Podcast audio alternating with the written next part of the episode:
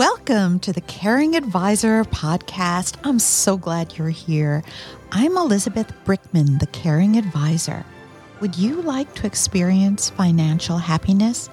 As a former finance professional credentialed in biblical finance, I want to help you close the gaps, heal the hurts, and put God at the center of your finances.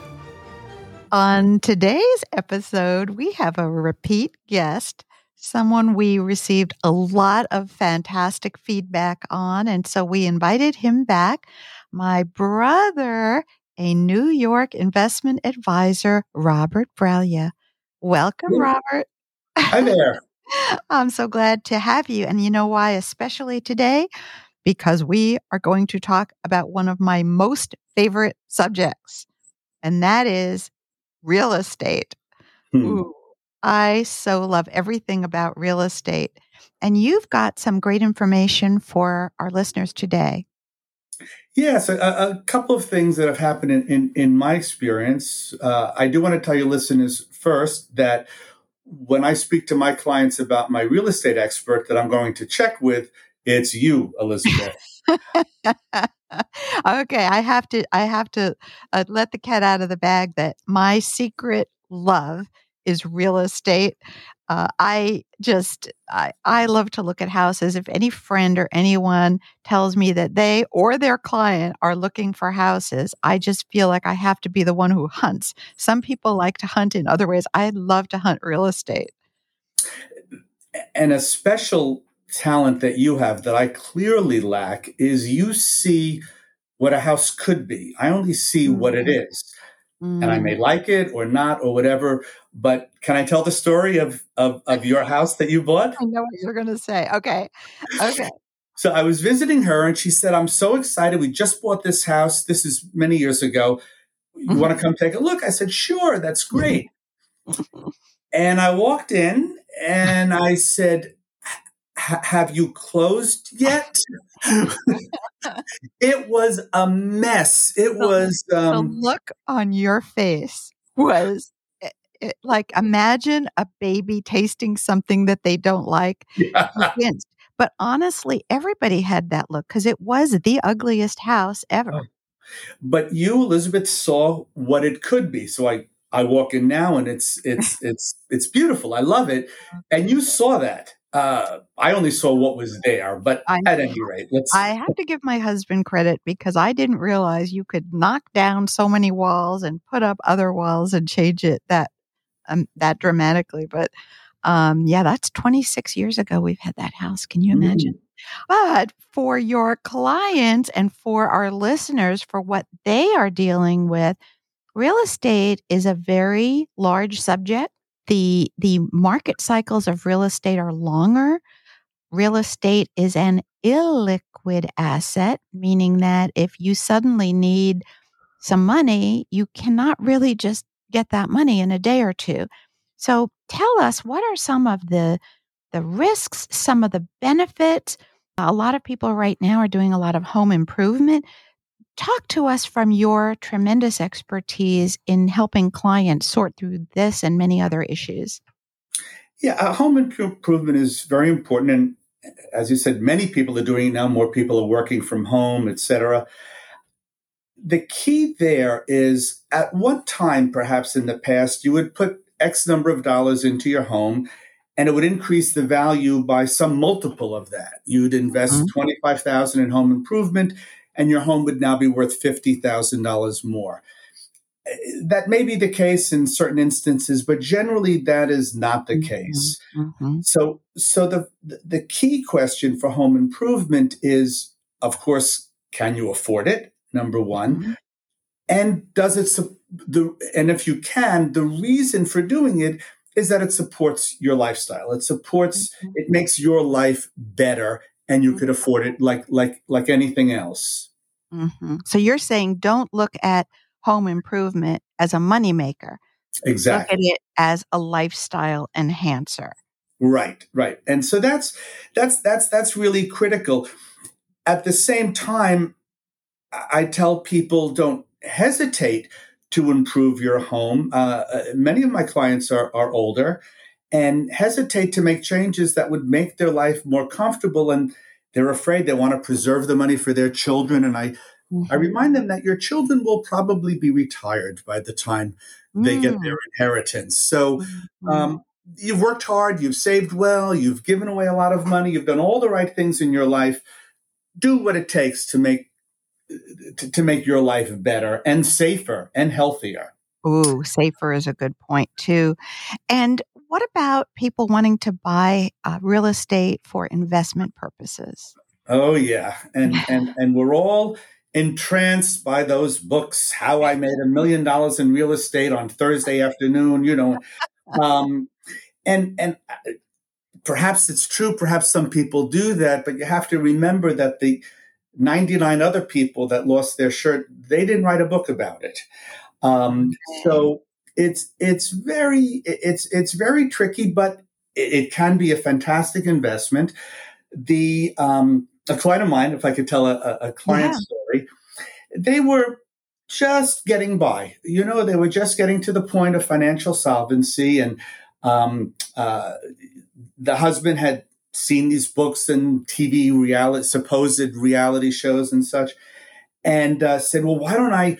get a second mortgage on my house, use that as a down payment for uh, for another house, and we'll have a, an investment property. And I, I convinced him that it, it, that was just too risky. You need to get your financial house in order first. Pay off all your debts, not the primary mortgage, but but but everything but your mortgage, and raise some money. As I've uh, taught my children, everything in life takes longer and costs more than you plan. Mm-hmm. Mm-hmm. And that's especially true with home improvement. Mm-hmm. So I said, let's focus the next year or two on getting your financial house really solid, and, and then we'll focus on it. Now, if they do that, they're in a position to do one of the best ways to invest in residential real estate, which is to other clients of mine have done this. You've now outgrown your house, mm-hmm. you've saved, you've you've put money away, and you're ready to buy a, a bigger, better, or different house, mm-hmm. and you're able to financially keep the old one and rent that out. But you're that's, saying that is a good thing. Oh yeah, that's that's one of the smartest ways. You, you know the neighborhood, you know the house, you know how old the boiler is, you know how old the roof is, and all of those uh, things. So that's a once you run the numbers and talk to to your trusted advisor to run, help you run the numbers, but mm-hmm. that could be a very good way. So you're saying that use that use that first house as your rental property. Exactly. While exactly. you move into your second house. Uh, another element, Elizabeth, is uh, you mentioned uh, your husband. a very valuable asset. You know, we call it sweat equity, right? If yeah. you know how to do things in the home, one of the spouses, that's hugely valuable. So when the sink faucet leaks, instead of a $500 plumber bill, it's mm-hmm. a $50 uh, Home Depot bill, and you do yeah. the work. Uh, if you lack that skill, it's going to be a little bit more of a challenge to make money. Yes, because you're going to be spending a lot of money, you know, and also the time factor things break on their time schedule, not on yours. yeah. And so it that can be a really risky thing. What about how much home to buy? How how much should someone spend on a home? Yeah, that's a really important question. And let me start with the, the down payment end. Um, there are very often uh, deals, and I mean, it's it's a wonderful thing that veterans can get a wonderful deal where you could buy a property with five percent down or, or something like that. And I really, even if it's if you're eligible for that, I really have to advise against it. Maybe rent for another year or two and save some mm-hmm. more money. Because if you're taking a mortgage for say 95% or even 90% of the property, mm-hmm. that means you don't have other cash Right. And when and when the unexpected happens, mm-hmm. you're facing a real problem. So you really want to put 20 or 25% down uh, on on a property um, to begin with. Yes, yeah, that's a that's good advice.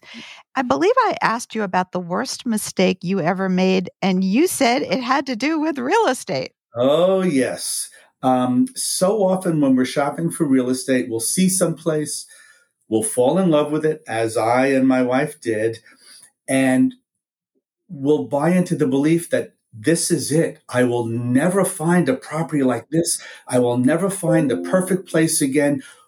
Whatever it costs, I have to do it. And I did that, and and I made two. Actually, it was a double mistake. I bought more house than I could afford at that point, and and it was a struggle for for for a long time.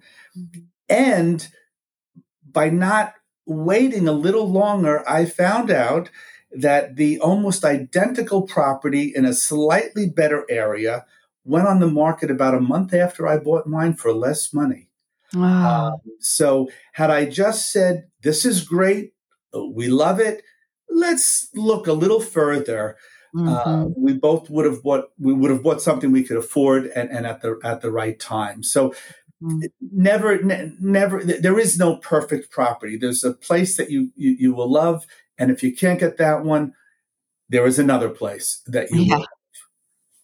And Robert, what about how often one should buy and sell? I think that sometimes people don't realize that transaction costs are enormous in real estate.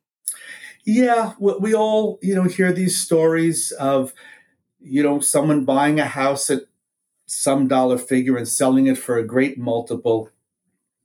And we often forget that that's 20 or 30 years later. To buy and sell rapidly, uh, unless there's sweat equity, I have clients that are architects and mm-hmm. they, they, buy beat up places, they put mm-hmm. their own talent and time and effort in, and then mm-hmm. sell them. But if you're just buying, you really need to hold the property for a significant number of years. Remember, there are commission costs buying, commission costs selling, there are tax costs, there, there are closing costs. Mm-hmm. And when you add it all up, it's probably around 10% on mm-hmm. each end. So the first 20% appreciation of a property is just to bring you to even. So uh, buy a home that you love and that you expect to be in for for some period of time. And there's no shame in renting for one more year until you find just that right right place where where you're going to move forward. That's really good advice. You know, we purchased our home because it was in the neighborhood that felt the homiest and just felt right. And we couldn't really afford that neighborhood. And that's why we bought that awful foreclosure uh, because it was the only way we could afford it. It took us decades to finally, room by room, floor by mm-hmm. floor, mm-hmm. fix it and make it right. But now I couldn't bear the thought of selling it and flipping it and taking it profit. Although my husband would probably tell everyone there is no profit because it costs so much to, to fix it up. Um, but that's another good point, Elizabeth. Um, it, it, your home may be the one thing that you can stretch a little bit for. If you like to go out to dinner, for instance, and you can't really go afford to go out X number of times a month, then you shouldn't. With a home, if it's a place you're either going to raise your family if you're at that stage of life, or or or live your retirement years, uh, and it's a place that you you really like and you've really done your homework. It really is the the right buy. That's one thing you could stretch a, a little bit for. You know. Mm-hmm. That's that's good counsel, uh, especially if the kids are growing, because at some point, I know with our grandsons now it's four cars in the driveway instead mm. of two, because the boys are driving. Um, also, talking about uh, paying off a home, um, you know, the Bible says, "Be in debt to no one. The only debt you should have is to love one another." And of course, mm. we all pretty much have to start out with a mortgage, but it's a great idea to pay mortgages off because wealthy people are truly free of of owing and uh, of being in debt. So if you are not in debt, you can live very richly on much less because you don't have a mortgage payment. So, what's a great way to pay down or pay off a mortgage? Yeah, that, that, that's really important, and and and tied in with that is taxes. There's a little bit of a, a, myth out there. People always say, "Well, I get such a great tax benefit from from my mortgage, but you're still paying it. it, it people I think sometimes that it's a magical amount of money in your pocket. No, it's just a reduction in your actual cost. So sometimes there are programs where you could make extra payments to the mortgage. Uh, uh, sometimes instead of a monthly payment, you pay every two weeks. So now you're making 26 payments a year in, instead of uh, uh the equivalent of 12. You know, you have an extra extra two payments in there. I like the idea of setting up a reserve fund and then taking a big chunk and paying down the mortgage in in big chunks. Uh, oh, very interesting, like tranches. Yeah, it gives you a sense of accomplishment. You all of a sudden you see that number, that balance drop, and it encourages you to do more. We just set up our own system. We just did a spreadsheet and ran numbers that how much extra would we have to pay in order to get it paid off by this date or that date or this year or that year. And we just ran after it. And um, Great. so it's it's something I recommend. Well, thank you so much for being with us again today. Uh, everybody just absolutely loves when you come on, and we will, we will have you again soon. Oh, thanks for having me. Bye for now. Let's continue our conversation. Subscribe and be notified when the next episode airs. And if this has helped you find financial happiness, please share it. Let's close the gaps, heal the hurts, and put God at the center of our finances. Come visit me at elizabethbrickman.com, where subscribers receive additional content. And thanks to my co producer and audio engineer, Tyler Harrison.